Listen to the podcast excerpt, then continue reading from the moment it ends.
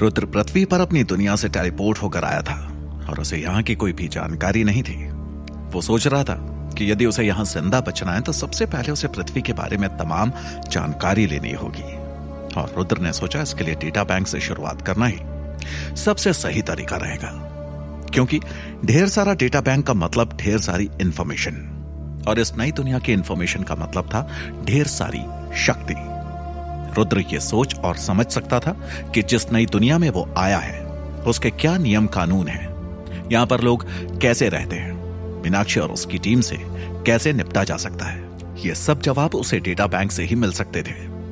रुद्र ने सिस्टम से पूछा अच्छा इस समय तुम्हारे पास किस किस्म का डेटा है? सिस्टम ने बिना एक सेकंड गवाए जवाब दिया तनिक हार्ड ड्राइव चेक करने दो। फ़ाइल डिटेक्टेड समय के बहाव में हम हवा और लहरों पर सफ़र करे रही। कंक्रीट के जंगला में गई रही। हम अपना सब कुछ दिया रही और ई खुशी के पल में हम बहुत शुक्र गुजार है। और स्वागत करते हैं कि ससुर का नाती सब यहाँ कुशल मंगल पहुँच पाए रही। रुद्र को पहले तो लगा कि सिस्टम ये क्या अनाप शनाप बोल गया, लेकिन फिर एकदम से उसके दिमाग की बत्ती चली। रुद्र को याद आया कि ये तो वही स्पीच थी जो वो टेलीपोर्ट होने से पहले आधी रात को रुद्र अपने बॉस के लिए लिख रहा था।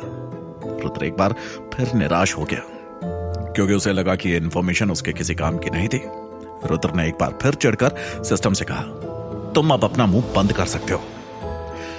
आखिरकार रुद्र को समझ में आ गया कि यह उसके ही कंप्यूटर का सिस्टम था। टेलीपोर्ट होने से पहले रुद्र रात दिन एक करके अपने कंप्यूटर पे पृथ्वी के बारे में रिसर्च कर रहा था। थकान की वजह से वो कंप्यूटर के आगे ही बैठे बैठे सो गया था। और टेलीपोर्टेशन के समय कंप्यूटर का सिस्टम शायद उसके दिमाग से जुड़ गया। उसका मोबाइल भी टेबल पर ही था, इसलिए उसका सिस्टम भी शायद रुद्र के साथ ही टेलीपोर्ट हो गया होगा। रुद्र के फ़ोन में जीपीएस था, जिसके ज़रिए उसकी असली दुनिया से अभी भी यहाँ उसे मैसेज मिल रहे थे। इन सबसे एक बात तो पक्की थी, रुद्र का कनेक्शन अब भी उसकी असली और पुरानी दुनिया से था। अब यह बात रुद्र के कितने काम आने वाली है यह तो वक्त आने पर ही पता चलेगा। रुद्र जब यह सब सोच रहा था, उस वक्त मीनाक्षी और अनिता चुपचाप रुद्र को लिए जंगल में चल रहे थे। बेसमेंट से निकलकर अब तक उनके बीच कोई भी बात नहीं हुई थी। मीनाक्षी को तो पता नहीं, लेकिन अनीता तो इसलिए चुप थी क्योंकि पूरे रास्ते उसे समझ नहीं आ रहा था कि रुद्र ने उसके ऊपर शालिनी को मारने का इल्ज़ाम लगाया था, कि कहीं उसने तो शालिनी को नहीं मारा। वो बात ने अब तक अनीता को बेचैन कर रखा था। उसके दिमाग में बहुत उथल पुथल चल रही थी कि मीनाक्षी उसके बारे में क्या सोच रही होगी। जब अनीता से और नहीं रहा गया तो वो बोल उठी, मीनाक्षी, तुम्हें मेरा यकीन करना होगा। मीनाक्षी, मैं इससे पहले कि अनीता अपना वाक्य पूरा कर पाती, रुद्र ने बीच में टोका, तुम कितनी भी सफ़ाई दे दो, लेकिन तुम सच को झूठ में नहीं बदल सकती कि तुमने ही शालिनी का खून किया है। रुद्र ने जैसे ये बोला तभी अनीता ने गुस्से में पीछे से पूरी ताकत लगाकर रुद्र को एक लात मारी। और उतने में रुद्र का कमज़ोर शरीर धड़ाम से नीचे ज़मीन पर गिरा और उसके मुँह में धूल मिट्टी घुस गई। इतना ही नहीं, बल्कि रुद्र के गिरते ही अनीता ने पीछे से रुद्र को अपने हाथ में पकड़े चाबुक से दो बार मारा।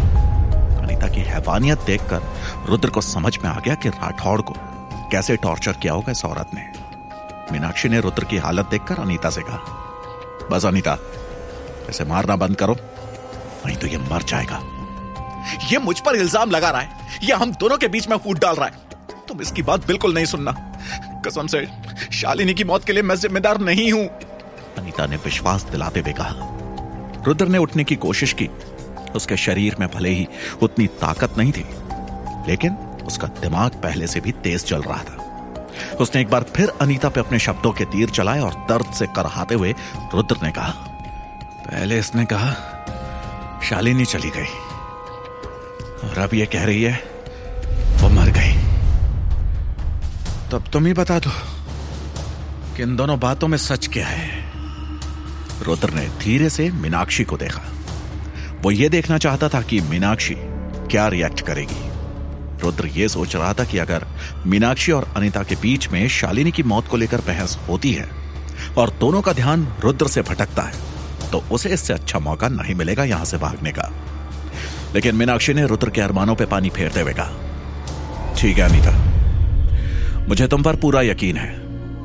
मैं जानती हूँ कि तुमने शालिनी को नहीं मारा है। और मीनाक्षी ने अनिता का हाथ प्यार से पकड़ा और उन दोनों के बीच का तनाव जैसे एक पल में गायब हो गया। हम दोनों ऋषिकेश के वो अपने अंधेरे दिन पीछे छोड़कर यहाँ साथ पहुँचे हैं। धार्मिक मठ के कानूनों से बचे हैं अब तक। इतने सालों में जो हमने एक साथ संघर्ष किया है, अपनी जान पे खेलकर एक दूसरे की जान बचाई है। तुम्हें ऐसा क्यों लगा कि मुझे तुम पर यकीन नहीं होगा? मीनाक्षी ने बड़े प्यार से अनीता को कहा, रुद्र को अपनी आँखों पर यकीन नहीं हो रहा था। ये क्या? उसका दाव क्या बेकार हो गया था? मीनाक्षी, मैं, मीनाक्षी की बात सुनकर अनीता की आँखों से आँसू बहने लग गए। मीनाक्षी ने अनीता को प्यार से पूछा, अनीता, तुम्हें याद है हमारा सपना? हाँ। अनीता मीनाक्षी के गले लगी और बोली, एक दिन हमारा साम्राज्य होगा, जिसमें धार्मिक मठ का कोई भी लेना देना नहीं होगा। हर वो आदमी जिसके पास शक्तियाँ हैं, वो सूरज की रोशनी के नीचे चलने को आज़ाद होगा। चिता में ज़िंदा जलाए जाने के डर से मुक्त होगा और वो फूट फूट के रोने लगी। रुद्र ये सब देखकर एकदम तंग था। धार्मिक मठ और शक्ति, ये दो शब्द सुनकर रुद्र को इस दुनिया के बारे में कुछ पता चलने लगा था। यह जानकारी उसके फ़ायदे की थी। रुद्र को खुश होना चाहिए था, लेकिन रुद्र मन ही मन सोच रहा था कि दोनों पागल औरतें कुछ देर पहले तो इतनी चुप थी, जैसे इन्हें सांप सूंघ गया और तो और अनीता मीनाक्षी के आगे सोच समझकर अपना मुँह खोल रही थी। और अब दोनों एक दूसरे के ऐसे गले मिल रही हैं जैसे मेले में सालों पहले बिछड़कर आज मिल रही हो। मीनाक्षी, जब ये सब हो जाए तो हम मनाली चलेंगे। अनीता ने मुस्कुराकर कहा। मनाली नाम सुनकर रुद्र को विश्वास हो गया कि वो पृथ्वी पर टेलीपोर्ट होकर ही आया है। अब इस बात में उसको कोई डाउट नहीं था। बिल्कुल, मैं भी कब से यही सोच रही थी। मीनाक्षी ने प्यार से जवाब दिया। रुद्र से अब और नहीं रहा गया। उसने चिड़कर सिस्टम से पूछा, तुमने यहाँ से भागने का कोई रास्ता ढूंढा कि नहीं? लेकिन सिस्टम एकदम खामोश था। उसने कोई जवाब नहीं दिया। मीनाक्षी, रुद्र और अनीता एक बार फिर आगे चलने लगे। चलते चलते रुद्र अपने आप से बातें करने लगा। बिना मीनाक्षी को पता लगे हमें कोई रास्ता ढूंढना होगा जिससे राठौड़ खानदान की सेना हमारी ओर आ सके। इस बार सिस्टम ने तपाक से जवाब दिया। ससुराई के सफलता के चानस नीलबटा सन्नाटा है बे। तो मीनाक्षी को पटाते का है नहीं हो? वो के सफल होने का रेसो 25 प्रतिशत ज़्यादा है। बूझे कि नहीं? रुद्र ने सिस्टम को इग्नोर करते हुए अपना सर उठाया और मीनाक्षी की ओर देखा। उसके दिमाग में एक आइडिया आया और वो अचानक रुक गया और उसने बेहोश होने का नाटक किया। धड़ाम से नीचे ज़मीन पर पीठ के बल गिर गया और गिरते ही रुद्र ने अपनी आँखें बंद की और बिल्कुल स्थिर हो गया। रुद्र के गिरने की आवाज़ सुनकर मीनाक्षी ने रुककर पीछे देखा। अनीता हैरानी से नीचे झुकी और रुद्र को चेक किया। फिर उसने सर हिलाते हुए मीनाक्षी से कहा, चक्कर आ गया ऐसे मीनाक्षी ने कुछ नहीं कहा। वो गहरी सोच में डूबी हुई थी। कोई बता नहीं सकता था कि वो क्या सोच रही थी। ये रजवाड़े किसी काम के नहीं है। अनीता ने गुस्से में रुद्र को लात मारी। रुद्र ने दर्द बर्दाश्त करते हुए मुँह से बिल्कुल भी आवाज़ नहीं निकाली। और ना ही वो हिला। बस बेहोशी का नाटक करता रहा। बेहोश होने के टाइम पर रुद्र ने अपना एक हाथ अपनी पीठ के पीछे दबा दिया था। और उस हाथ से रुद्र ने बिना हिले ज़मीन पर लिख दिया, खजाना। रुद्र का प्लान था कि वो बेहोश होकर एक निशानी छोड़ दे, ताकि राठौड़ खानदान की सेना को यह पता चल सके कि मीनाक्षी राठौड़ को लेकर कौन सी दिशा में गई थी। शायद राठौड़ खानदान के लोग उसे ढूंढते हुए आए और ये निशानी देखकर, शायद वो खजाने की तरफ़ आकर और वहाँ छुपकर मीनाक्षी पर हमला करे। तो का सच में लागत है। ये सबसे कछु होगा। सेना ने अगर ये देख भी लिया। और उस ससुर मीनाक्षी तक पहुँच भी गए तो भी मीनाक्षी के पास तो मारने के लिए पूरा समय होगा। अब बूझे कि नहीं? सिस्टम ने मन में रुद्र से कहा। रुद्र ने जवाब में सोचा, कुछ नहीं करने से तो बेहतर ही है ना, कि कुछ किया जाए। अगर सेना ने समय रहते मीनाक्षी को मार दिया तो रुद्र के बचने के चांस सबसे ज़्यादा थे। उसे अपने प्लान के सफल होने की बड़ी उम्मीद थी। तभी रुद्र को अचानक कुछ अजीब आवाज़ सुनाई दी। उसने महसूस किया कि अनीता एक मंत्र पढ़ रही थी और उसकी धीमी लेकिन रहस्यमयी आवाज़ पूरे जंगल में गूंज रही थी। ऐसे लग रहा था कि मानो उसके मंत्र में कुछ दिव्य शक्तियाँ थी। रुद्र मन ही मन घबरा उठा कि यह अब क्या करने जा रही है? तभी अचानक एक पानी का गोला रुद्र के सामने प्रकट हुआ। उस गोले में एक अजीब सी शक्ति थी जो रुद्र को किसी चुंबक की तरह अपनी ओर खींच रही थी। जिसकी वजह से रुद्र अब बेहोश होने का और नाटक नहीं कर पाया। उसका शरीर अचानक कांपने लगा और उस शक्ति की वजह से रुद्र न चाहते हुए भी उठकर खड़ा हो गया और उसकी आँखें खुल गई। वो उस जादुई पानी के गोले को देखकर हैरान था। बिना बात के मेरी जादुई शक्तियों का इस्तेमाल कराया। अनीता ने अपनी नॉर्मल आवाज़ में रुद्र से शिकायत भरे अंदाज में कहा। रुद्र को अपनी आँखों पर विश्वास नहीं हो रहा था। वो हैरान था। उसने सोचा कि यह क्या था? शक्तियाँ? पिछली बातों से रुद्र को पता चल गया था कि मीनाक्षी और अनीता दोनों डायने हैं और कोई धार्मिक मठ है जो बहुत ही शक्तिशाली है। और वो उन जैसे शक्तिशाली डायनों के पीछे पड़ा हुआ है। इन सबसे रुद्र को यहाँ की दुनिया के बारे में थोड़ा अंदाज़ा तो हो गया था, लेकिन एक डायन की शक्तियों को अपनी आँखों से देखना बाकी था।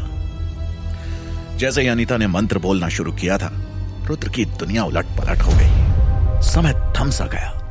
डर और उत्साह उसकी आत्मा में इतना घुल मिल गए कि चारों ओर ऐसा लग रहा था कि मानो मानो रुद्र इस अनुभव को समझ या समझा नहीं सकता था।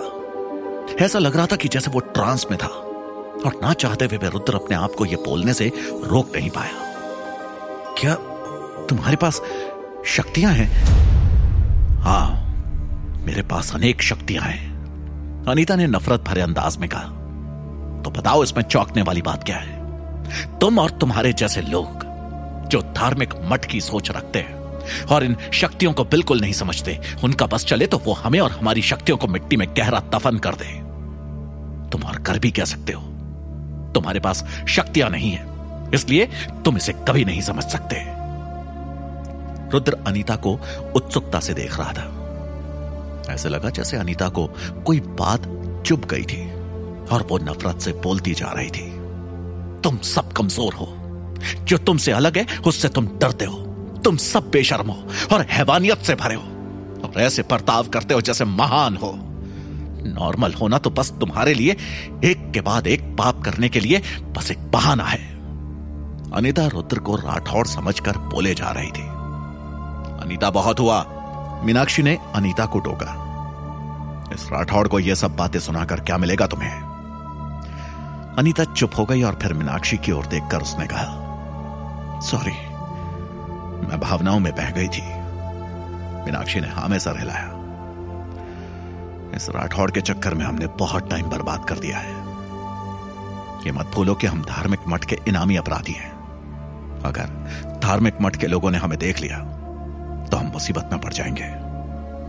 खजाना तो दूर, हम गिरफ़्तार कर लिए जाएँगे क्योंकि दुनिया और धार्मिक मठ की नज़रों में हमारी जैसी डायनों को इस दुनिया में रहने का कोई हक नहीं है। और हमारी शक्तियों का इस्तेमाल करने का तो बिल्कुल भी हक नहीं। फिर मीनाक्षी ने रुद्र को घूरा और अनीता से कहा, चलो, चले आप उठाओ इस रजवाड़े को। अनीता ने हा में सर हिलाया। पीछे मुड़ी और रुद्र को देखा, फिर उसे खड़ा किया। चलो उठाओ, बहुत आराम कर लिया तुमने। रुद्र चुपचाप मीनाक्षी के पीछे चलने लगा। किसी को नहीं पता था कि वो अंदर ही अंदर कितना खुश था। रुद्र के दिमाग में एक आइडिया चल रहा था। उसने सोचा कि जब अनीता मंत्र बोल रही थी तो उसके कंप्यूटर सिस्टम ने वो मंत्र पूरा रिकॉर्ड कर लिया होगा। अब रुद्र उस मंत्र की मदद से इन टाइनो जैसी शक्तियाँ पाना चाहता था। रुद्र, ये कौन से चक्कर में पड़ चुका था? शक्तियाँ हासिल करके वो क्या करना चाहता था? जानने के लिए सुनते रहिए पॉकेट एफएम पर। Alien versus witch